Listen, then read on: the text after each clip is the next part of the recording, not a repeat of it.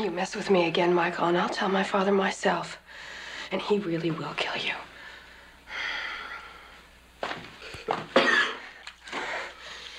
Now be a love and bring my car around.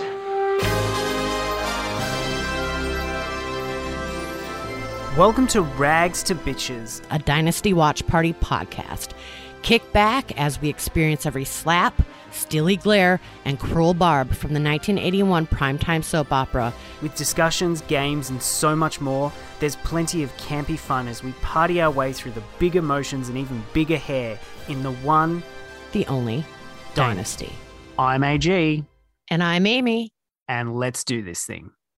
Okay, so we are going to be looking at season one, episode three, Oil Part Three, and it'll be really nice to have a different title for the next episode. that um, we're not just, you know, Oil Part 230. So again, same as before, this is not really anything new, but um, yeah, 12th of January 1981 was the air date, ranked 12th in the Nielsen ratings. Directed by Ralph Senensky, written by Richard and Esther Shapiro those things will change, but it's interesting to see some of the different things that will happen based on different people being involved in creating it.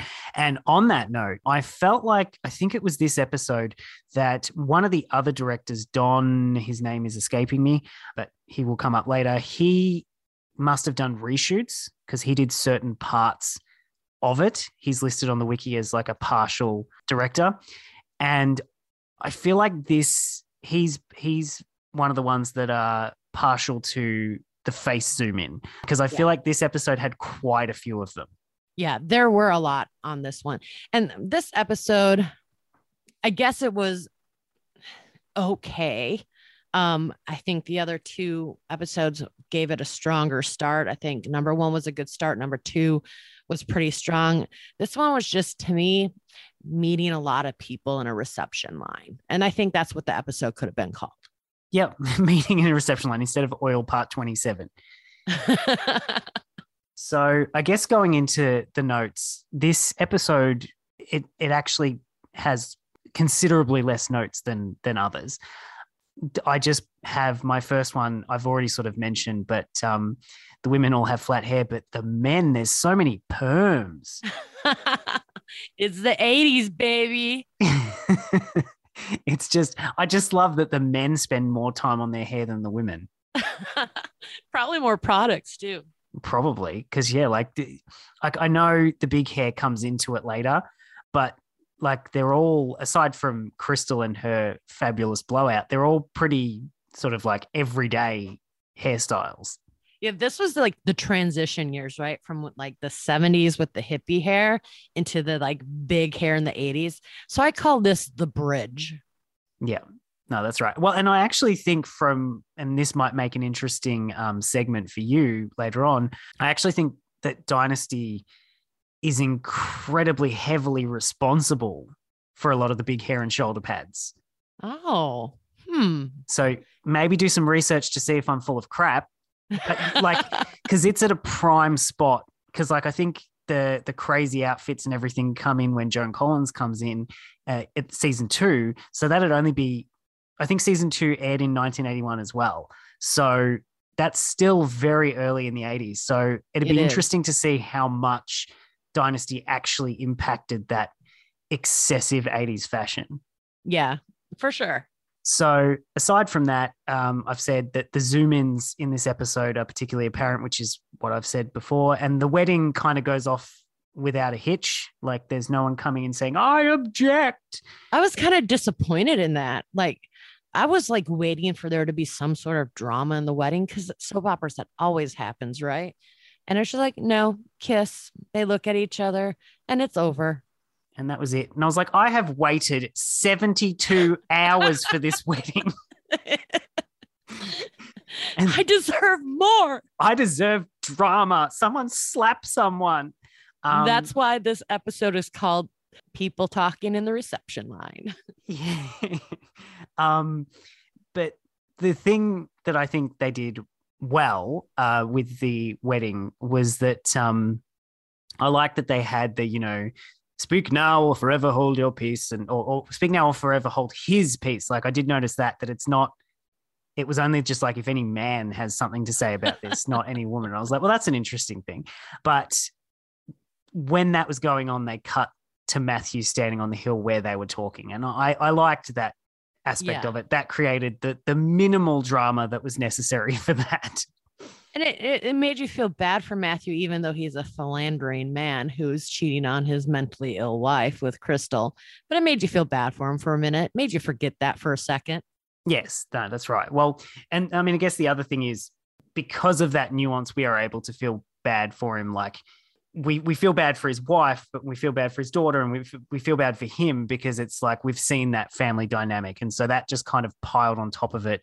That clearly, you know, as we said, it was pretty obvious in the scene beforehand, but he was telling her that so that she'd walk away. Right. And, And so, maybe you know, so he's he being feel the like- hero. Right. Well, maybe it, some of it was for him to walk away too. You know, maybe he had to like close the door before it could be closed on him so that he could dedicate his time to his daughter and his wife and and really be serious about his family instead of having this lingering in the background. And then, yeah, so the reception starts and the cracks start to show in this perfect fairy tale wedding.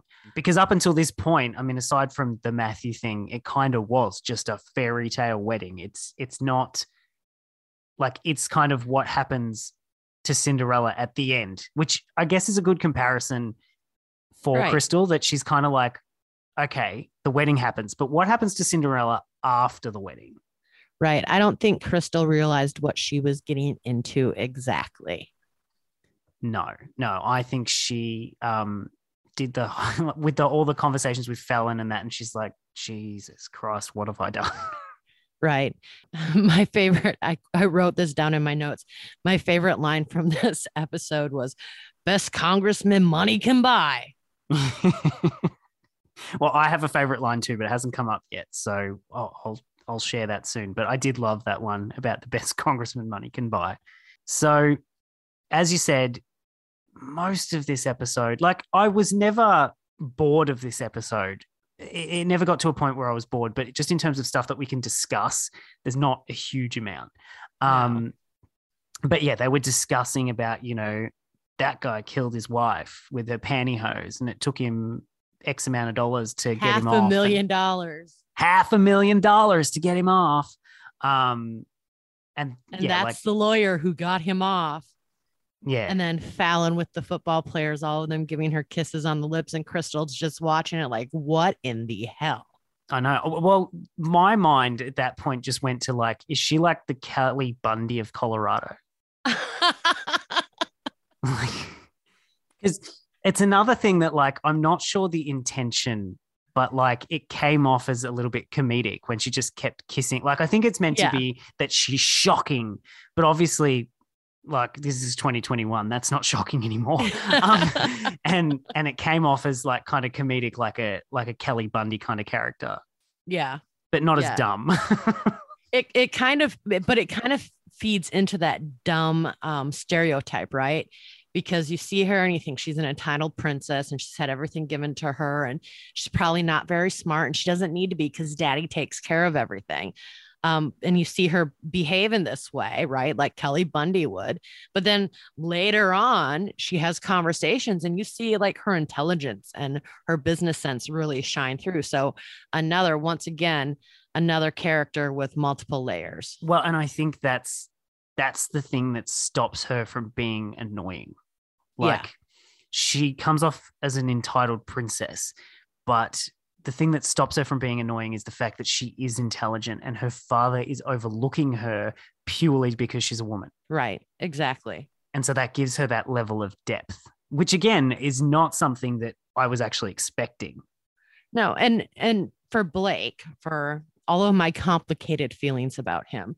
In the last episode, he had talked to her about marrying a Colby uh, for it to be basically a business merger. That was like the last, the first episode um, of the pi- of the three hour pilot, and um, she had mentioned something about her brother, and he's like, "That's not happening." So here's Blake, who's a man of older age, and he has this huge haha dynasty and he he he doesn't know who's going to take the helm of it and he wants more and that's why he wants this marriage with colby but he doesn't have anyone that he can really really rely on because fallon for i mean fallon's a loose cannon she just is She is, yes. I'm not sure I'd want her in charge of my company because, as smart as she is, she's also recklessly impulsive. yes very much so so yeah, which then brings us to the Colbys because we we haven't really spoken about them. Um, was this the first time that they appeared, or had they appeared prior to this?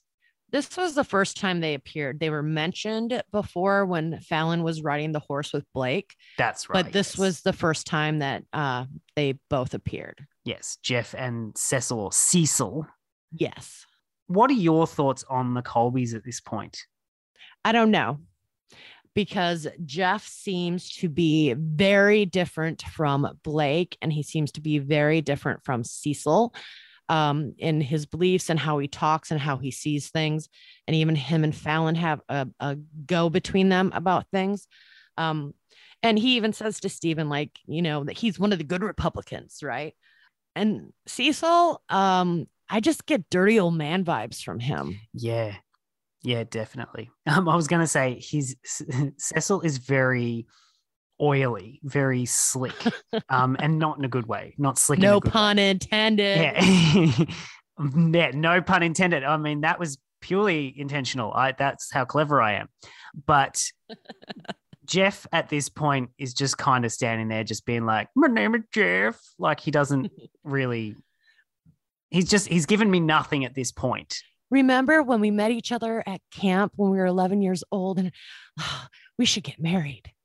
Why not? Like We haven't seen each other in years, but that one day at camp when we were 11 years old, Well, I mean, let's face it, they're basically talking like dowries and stuff like that. So I They don't are. know. I don't know if if they're liking each other is actually factored in. I just just thought that him bringing up camp when they were 11 years old, like more than once, it just to me that was funny. well, it's probably it's probably like you know when you meet someone that you haven't seen in so long and you've got nothing to talk about, Yeah. and like the conversation used to flow, and now it's like, yo, you're still Read into Pokemon, like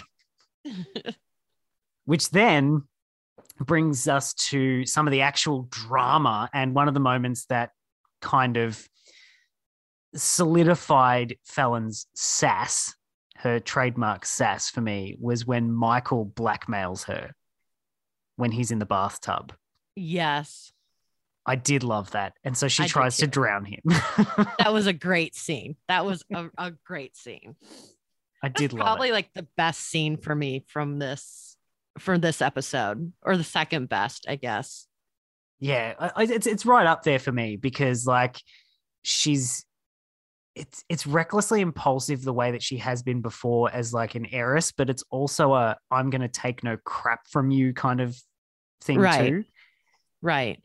She's trying to assert her power over him and and he's a man with ambition and I just don't think he realizes what he's getting into. I don't think anyone who gets into this family does, or else they wouldn't be doing it. They'd be leaving the family, not coming in. That then brings me to one of my favorite scenes, which was the Jehovah's Witnesses at the door. Yes. I that love it. was one of my favorite scenes too. I'm like, on my notes, I have Jesus door knockers.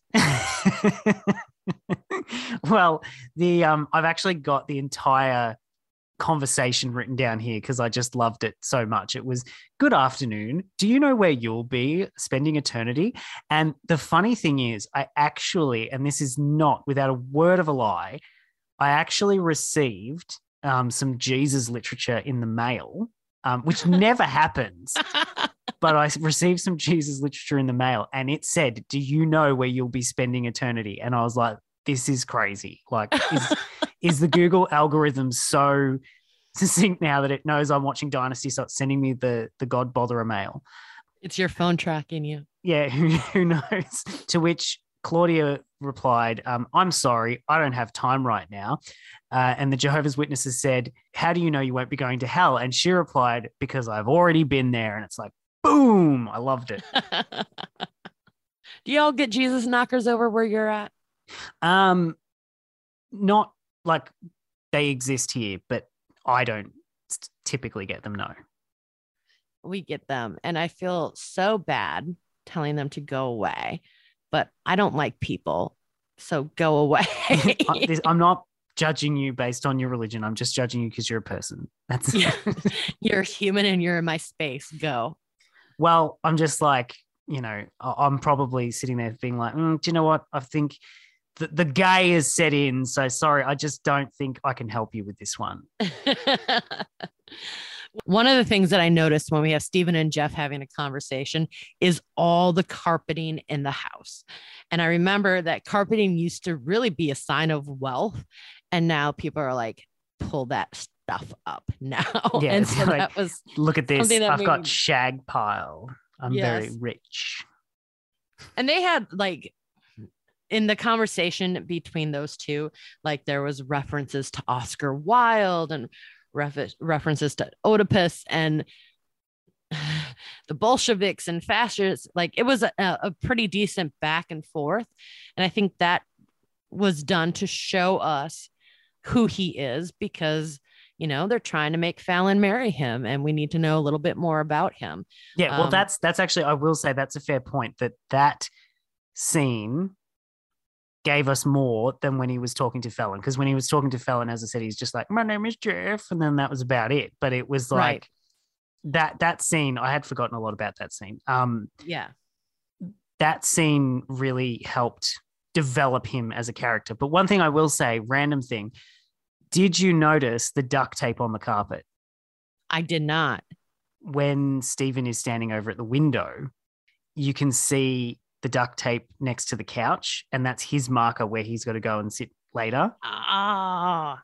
So I noticed, Good noticed eye. that. Just and then I was because I was like, that's like random duct tape on the floor. That must be his mark. And then he went over. And, and then you couldn't unsee it, right? Well, it's only in like one shot, so like it wasn't super distracting or anything but yeah, that was just something that I noticed. Then the the back and forth between Stephen and Jeff, we get more about Stephen and who he is as a person too, and that uh, is solidified with um, what happens after our dear Walt actually shows up. Yes, well, because that's the thing about you know the Cinderella story, isn't it? That um, every little girl just dreams about you know the fabulous white dresses and the the tiered wedding cake and the man being mauled by dobermans at the end just to top it all off. That wants to kill her husband. Yeah that shows up with a gun. You sure Krystle didn't put him up to that for like that money? Yeah gold digging. Although if that was the case she might not have been um so quick to sign her premarital agreement. Yeah that's true so yeah, it, it kind of puts a damper on the mood because literally everyone's out the front. And and Blake is trying so hard to save face, and Krystle is just like looking from person to person to Blake, and she is not having it on her wedding day. Well, yeah, like she is just more like I don't know. I read her expression as like, "What the is going on here?" Like, yeah, like she was a bit taken aback Whereas, like, like, she was like that way through the whole reception, though. She's probably on drugs. That's how they get that. Vodka. That's how they get that glazed look in their eyes when they stare off into the distance as the camera zooms in on them. We're kidding. We're kidding. But yeah, like it's. I, I took it to me as like she was taken aback, which she probably would be. Right. Like if you're on your wedding day and a man shows up with a gun and then he gets attacked by Doberman, you're probably like, um, um, what do I do? Here's the thing that was that actually made me have a little bit of empathy for Krystle is like she has like this handful of people there for her. You know, like four or five of her friends came, and everyone else is a business associate of Blake. And it's like a business function and not her wedding. And she's seeing all of these different people and she's getting overwhelmed and she's learning all these things about these people and it doesn't reflect well against uh, uh, well for blake it doesn't reflect well on him the associations he has with some of these people. Yeah, no, exactly. And well, I mean, I guess the one bright side for um for Krystle on this wedding day is she seemed to take the good sense and not invite Doris because she wasn't going to be like, "Oh, by the way, have you spoken to your ex-boyfriend?" That damn Doris. Doris would have stood up and be like, no, I object. I object. I don't want to be alone forever. Oh, Doris. So yeah, so Matthew then gets the phone call from Stephen, which is another moment that kind of humanizes him in a way that you don't get with a lot of the other Carringtons. Um, right. That he really Claudia cares about Walter. Claudia answers the phone and then gets Mike gets Matthew for it. But you know, it they're really setting up Stephen to be the black sheep of the family. Um, but in this case, the black sheep actually has holy white wool. But that's what, yeah, I think it, it was a good way to set him up as like he will do the right thing. No one else. Um, like Fallon couldn't care less. And and Blake's obviously orchestrating it all. And Krystle, much like a lot of the drama, which I'm assuming will change later on, she just doesn't have a clue. No. Um, well, actually, even by the end of this, she starts to get in on it a little bit. Um, by the she end of this episode, stares. She just stares. Yeah. Which again, it's like it's your wedding day. You're probably like, what the hell is everyone doing? Like this is meant to be about me. I would be like, someone did that on my wedding day. I would be throwing punches, man. I wouldn't just stare. I'd be like, you and me, we're gonna have a talk. This is my day, my day. but she's but she's trying to be a lady. Um, lady, being a lady is overrated. Yeah, no, don't worry about that. Just go and punch someone. this podcast does not advocate punching people unless We're kidding. We would never physically harm anyone at all. We've never been to a Brazilian jiu jitsu gym. We've never gone to an M- we never do any of that at all ever. we, we don't advocate violence unless it's poorly choreographed with terrible sound effects. That's what I'm hoping happens with Dynasty. yes. So Matthew shows up to help Walter, um, who's getting his ass kicked at this point. Um, and they kind of have a bit of a confrontation, which I love that Dynasty is known. I think of um, when when I think of Dynasty, one of the first things I go to is American Dad, uh, where Roger's watching Dynasty, and it's like, bitch, bitch, bitch, and then he goes, "Wow, they really knew how to write women characters back then." Um, and it's it's just that's kind of the image that I have of Dynasty in my head, and obviously this is changing it somewhat. Um, but I love that the bitch fights in season one are all the men. Yeah. And and Yeah. it's another thing too that's interesting is how much screen time is spent on the men. like Yeah. It's not very something- yeah, like I thought it was a very female sort of driven show, um, which obviously is what it becomes, but it it there's a lot more focus on on the men than I thought there would be. I mean, maybe they're doing that to bring in the female viewers because at that time, Dallas had been on the air for a while and you had, yeah, Knots Landing too, that had a conne- connection with Dallas. And you had, you know, uh, Patrick Ewing or Bobby Ewing, who was played by Patrick Duffy. And you had JR and you had Ray and you had these rugged men. So maybe that's what they were trying to do with that too.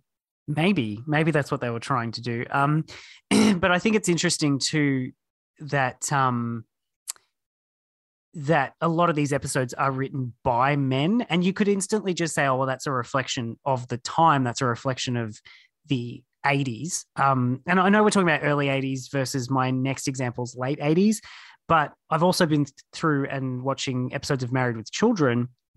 Um, and that is predominantly written by women at least the seasons i'm watching at the moment a lot of the episodes are actually written by women which you would think this this raunchy you know dude bro show um and it's actually written by a lot of women and yet this soap opera which is targeted at women is written by men it's just weird It is strange.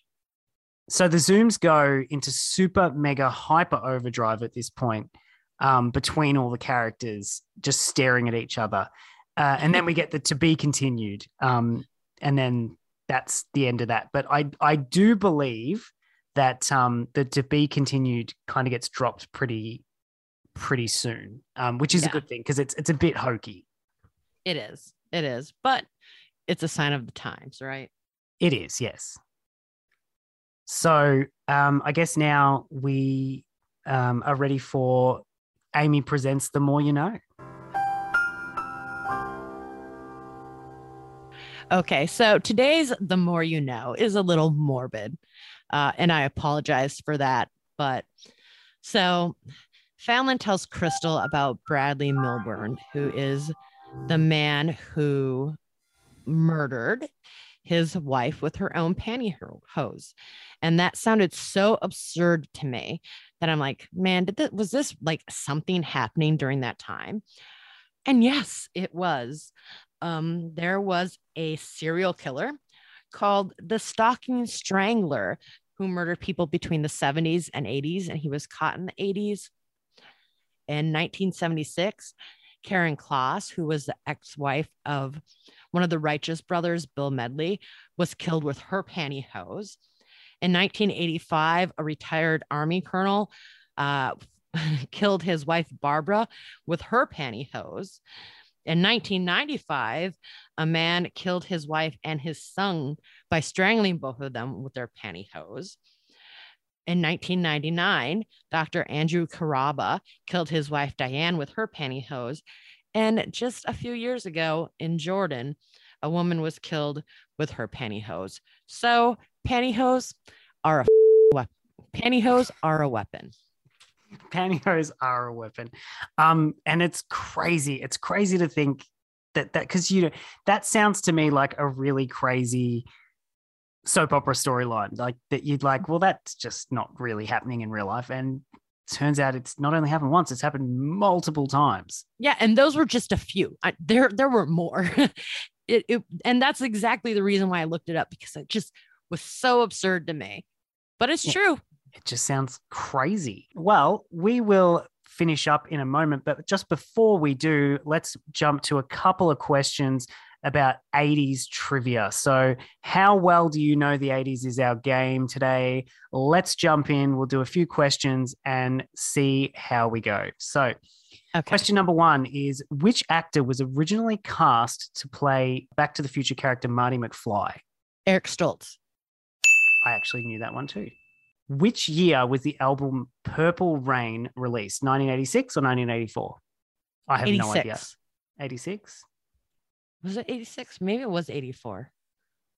I don't know. It was when I was young and it was I was older when I grew an appreciation for it. 84. 84. Okay. I was like not even 10 years old. So I wasn't even born. So, where did the 1988 Olympics take place? uh Atlanta? So, your No. choices are Lake Placid, New York, or Calgary, Canada. Oh, um, Calgary, Canada. Uh, it was in Calgary. So, Okay. you got that right. Woohoo, two out of three. All right. We'll go for five, I think. Okay. What's the total number of dots in a Pac Man maze? 244 or 196? 196. 244, apparently. Oh man, I'm doing bad. Well, then, I didn't get a chance to study. That's why. They are really, really specific. Here we go. I feel like this is one oh no, you will definitely get this one because even I know this one. In The Breakfast Club, which song plays during the opening and closing credits? Don't you forget about me, my simple mind.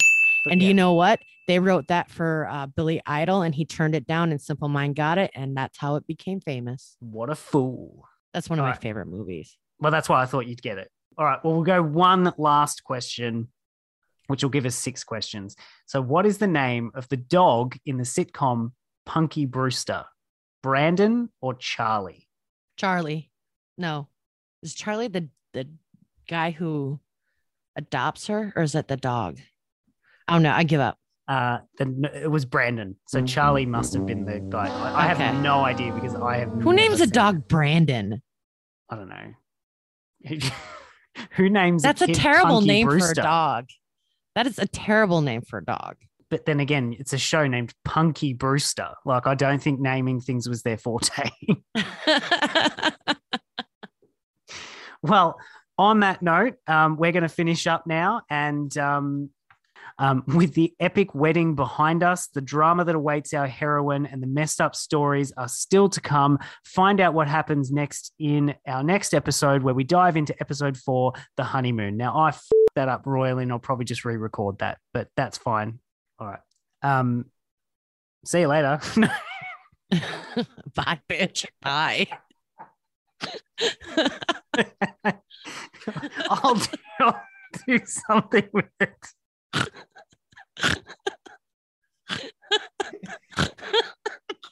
Stop.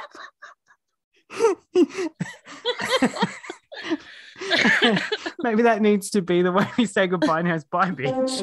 Bye, bitch. What are your thoughts on the series so far? Let us know by leaving us an audio message at anchor.fm forward slash rags to bitches. You can also reach out to us on our social media with all the links below. We can't wait to hear from you. Until next time, keep it classy and keep the party going.